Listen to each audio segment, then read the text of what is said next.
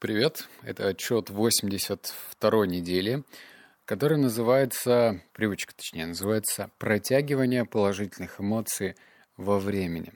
Эта привычка меня настолько удивила, что это вот, знаешь, бывает такое состояние, скажем, ты ищешь ответ, ходишь по знакомым, смотришь в разные стороны, строишь какие-то сложные теории, как можно достичь поставленной цели, а потом оказывается, что решение-то под ногами.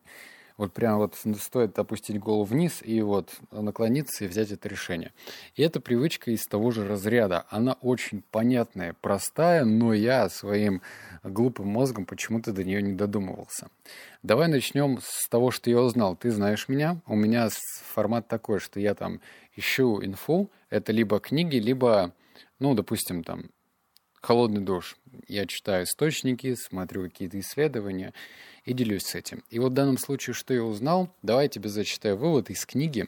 И это будет эксклюзив, потому что эта книга выйдет не скоро, а она будет у меня под номером 288. Книга называется «Жизнь в стиле фан. Что делает нас довольными, спокойными и уверенными». То есть оттуда я взял эту привычку. Я сейчас зачитаю оттуда отрывок короткий, и ты поймешь. А, читаю. «Я столкнулся с тем, что поражает меня до сих пор. Что-то в жизни начало меняться. Например, несколько парней могли сказать мне «пойдем съедим пиццу», а незнакомая девушка улыбнуться. Казалось бы, ничего особенного, однако я обнаружил, что если позволить положительному событию превратиться в положительное ощущение и затем удерживать его в течение хотя бы нескольких вдохов, не отмахиваясь и не переключаясь на что-то другое, то я чувствовал, как в меня проникает нечто хорошее и становится частью меня. Фактически я принимал хорошее в течение 10 секунд. Это было быстро, легко и приятно, и мне становилось лучше. Я не буду спойлерить, ну и рассказывать, что было дальше, потому что вообще из этой книги я вытащил, сейчас скажу, сколько выводов. Девять. Да, девять выводов.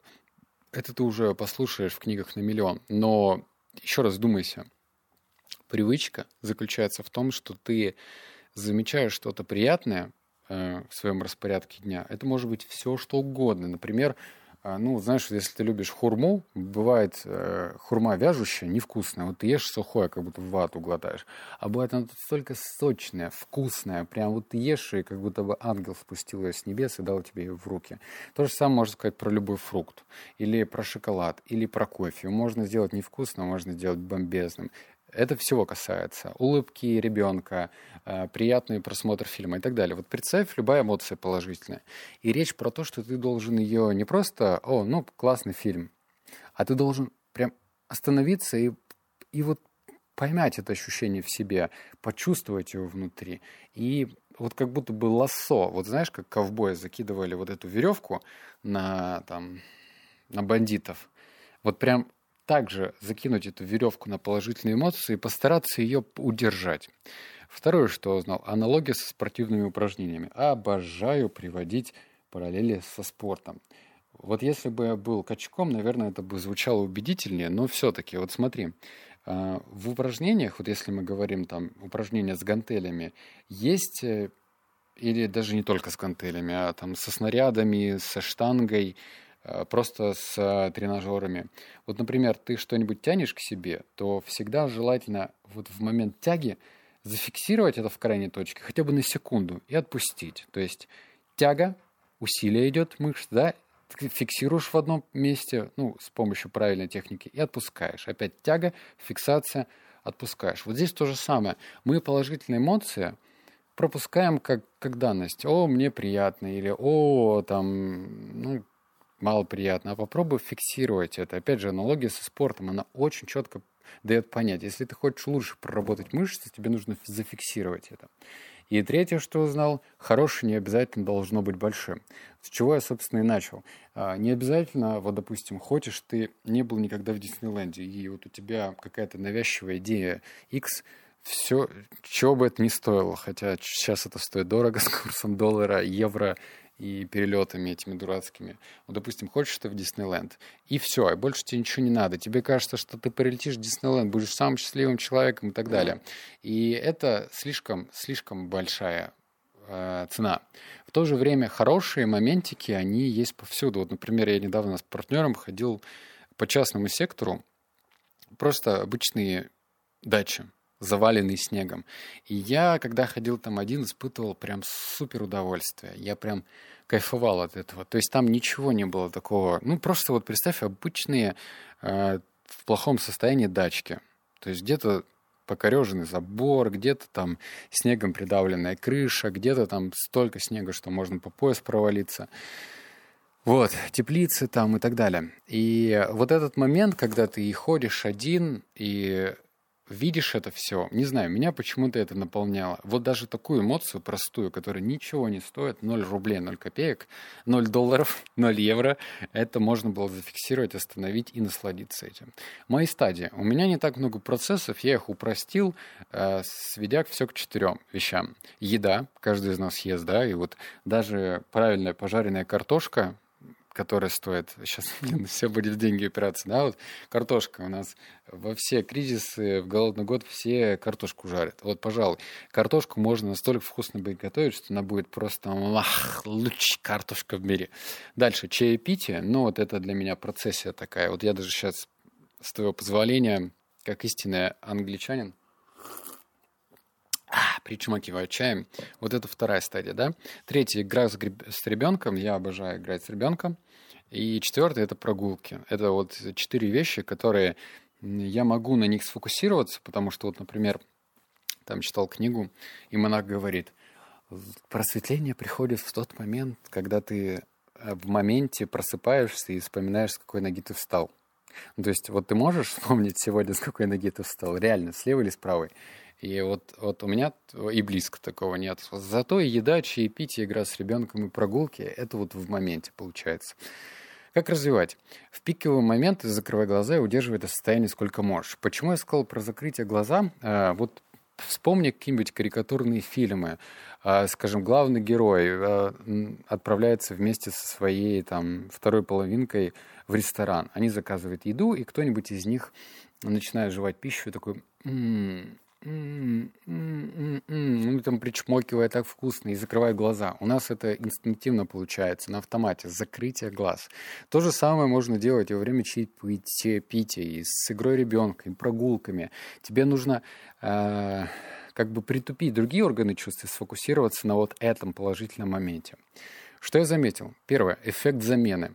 Пускай я заменяю. Осветив положительное, ты автоматом что я написал? Осветив положительное, ты автоматом не подсвечиваешь негативное. О, вот, слушай, хорошее. Я написал чушь, конечно, но сейчас объясню. Вот представь себе темную комнату. Ну, скажем, обычного размера, как у всех кухня. Сколько там? 14-10 э, квадратных метров. По-разному. Вот представь, что она кромешная тьма в этой кухне. Однако ты заходишь э, с лампой туда, и вот эта лампа, она имеет такой Э, направленный свет. То есть ты направляешь лампу в одну сторону, и там появляется кругляшок света. Направляешь в другую, и там кругляшок света. Вот здесь то же самое. Мы можем э, мы не можем одновременно и грустить, и веселиться. Вот ты можешь себе представить такой момент, где ты одновременно зол, вот ты прям злишься, злишься, и по-настоящему э, с радостью и счастьем смеешься. По-моему, это невозможно. Это можно делать как бы, ну, с заменой. Ты сначала грустишь, скажем, тебя что-то очень сильно вело в грусть, а потом, например, что-то поменялось, ты начинаешь угорать, ржать, и, и ты счастлив. Но в моменте одновременно ты это делать не можешь. Здесь та же самая история.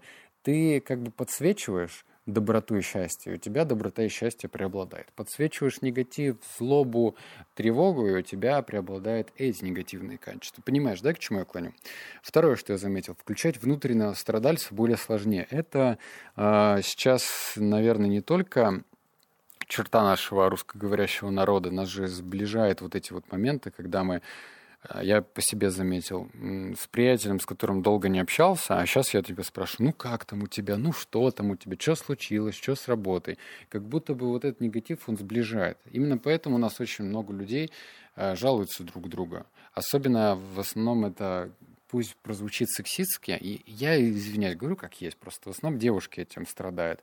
Сплетничают, говорят, какие у них мужики мудаки, что они не могут там починить кровать уже два месяца, или чайник и так далее, или что они там мало зарабатывают денег, то есть это в основном прерогатива девушек. Не всех, конечно, есть друг, ну, исключения, но большинство, да. Хотя и мужики такие есть, которые жалуются. Вот, но в момент, когда ты можешь вот эту привычку развивать в себе, то вот этого страдальца ты будешь э, включать меньше. То есть тебе незачем, вот знаешь, тебя спросят, как дела? Ты можешь на автомате сказать «хорошо», ну, знаешь, чтобы тебя отвязались. А можешь, вот если тебя близкий друг, ты скажешь, ну, вот хреново, вот тут цены подросли, тут это не купить, там не купить, и все в таком духе. Можно, да, страдальца включить, но с этой привычкой ты его будешь включать меньше. От того, что ты его включаешь меньше, твоя жизнь становится более яркой и наполненной. И третье, маленькая радость приводит к любопытству, а значит, дает вкус жизни. Рассказываю. Скажем так, э, опять же, история с партнером. Я шел э, по этому дачному сектору, кооперативу, и увидел, мы увидели дятла. Дятел сидел на столбе и долбил своим клювиком, издавая такой звук такой прикольный. Тук-тук-тук-тук. Ну и в целом мне стало интересно за ним наблюдать. Вот это э, может как бы так и закончиться, просто приятные эмоции, а может и создать тебе любопытство а как выглядит дятел, а почему долбит так дерево, почему такой звук издается, а как он ест, а что этот клюв дает. То есть недаром есть разные такие специфические профессии, которые появляются не на пустом месте. Есть люди, которые там изучают микробов, да, вот как можно изучать микробов. А вот когда-то они проявили любопытство. Через что? Почему они любопытство проявили? Не бывает вот э, такого, когда ты занимаешься чем-то без любви долго и ты счастлив. Ну, ты можешь пойти в универ, потому что тебе мама и папа по шее дали, сказали, вот иди на юриста, потому что это востребовательно, и ты работаешь уже 30 лет юристом, это одна история. А если ты сам через любовь нашел свою нишу, нашел свой род деятельности, то здесь сначала была приятная эмоция в зачатке, потом любопытство, а потом уже это переросло в привычку, и эта привычка стала деятельность, и за эту деятельность тебе платят. Нормально, да, объясню? Четко, четко. Мне надо стать твоим учителем. Чего там? История, наверное. Не, история херово рассказывать буду. Каким-нибудь учителем. Вот так вот надо, да? Разжевывать, чтобы понятненько было.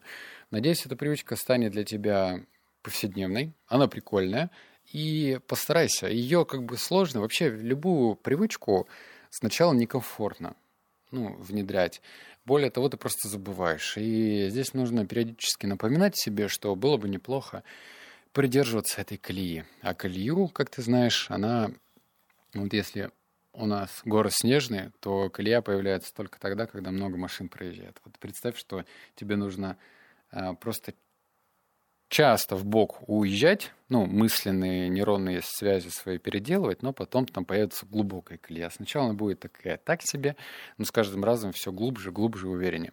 Все, обнял, поцеловал, заплакал. Услышимся с тобой в следующем подкасте. Пока.